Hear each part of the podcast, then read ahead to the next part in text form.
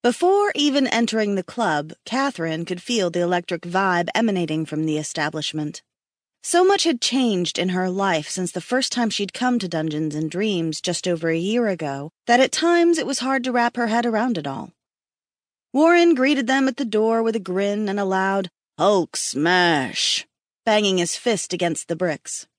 Master laughed while the submissive kept her gaze down like she'd been instructed. However, curiosity got the better of her at the last moment. Catherine took a quick look over her shoulder when they passed to see that Warren had painted his muscular body green and was sporting a pair of ragged and torn brown pants. She stifled a giggle when he shot her a conspiratorial wink and brought his green index finger to his lips in the universal sign for silence. Inside, Angelique Hendricks welcomed them and took their coats in her usual whimsical manner, whistling when she saw Catherine's outfit before crying with joy when she spotted the ring. The onyx haired beauty looked much like she usually did, although she'd played up her looks a bit more to complete the persona of a gypsy. The submissive waited while her master looked her over. She hoped everything was as it should be, and to his satisfaction. Are you comfortable, Jewel? Ready to do this? Please answer. Catherine no longer held an ounce of shame about her body. Master had seen to that. Every scar, every imperfection, she wore them with pride now as part of who she was. Her dominant had worked long and hard to help her get to a place in her mind where she accepted this as truth. She couldn't wait to go through the interior doors and find their friends. Aye, master. This girl is ready to have some fun. Well, then, by all means, let's have some fun. He pushed the door open, tugged on her leash, and passed through into the darkened club. Eager, the submissive followed her dom while he moved forward with caution, which allowed their eyes time to adjust. There was no doubt they were at a Halloween party. The speakers overhead belted out Monster Mash. Before lowering her eyes, she took in the spider webs that were draped across the human sized bird cages, and skeletons made use of the manacles mounted to the cinder block walls. Bowls of candy, popcorn, and assorted nuts sat atop the tables amongst goblets of blood red punch. Catherine knew the punch was non alcoholic. The safe and sane part of their lifestyle wasn't possible when alcohol was involved.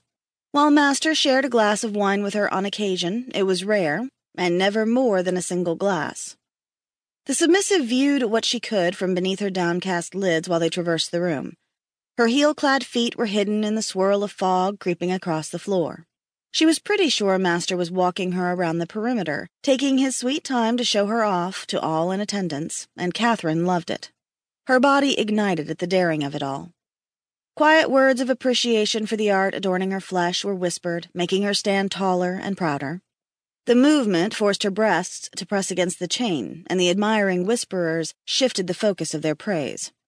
Master paused in their journey to chat with some of the members, giving credit to Sirs Sean and Landon for their contributions to her new look. Did I hear my name? Catherine smiled when she heard Sir Landon's familiar voice. That meant Paige couldn't be too far away. Landon, my friend, we were just making our way to the table, Master proclaimed. Sir Landon's carefree chuckle rolled around them. I noticed you were taking the long way. What can I say? If wanting to show off my beautiful woman is a crime, then I'm guilty. Lock me up and throw away the key. Her insides warmed at his words, and she hummed with contentment when he pulled her leash taut, bringing her face near to his so he could claim her in front of their audience with a searing kiss. When he released her, leaving her dizzy, she was grateful he was still close. She might have hit the floor otherwise. As it was, Catherine had to rest her hand on his forearm for a moment to steady herself.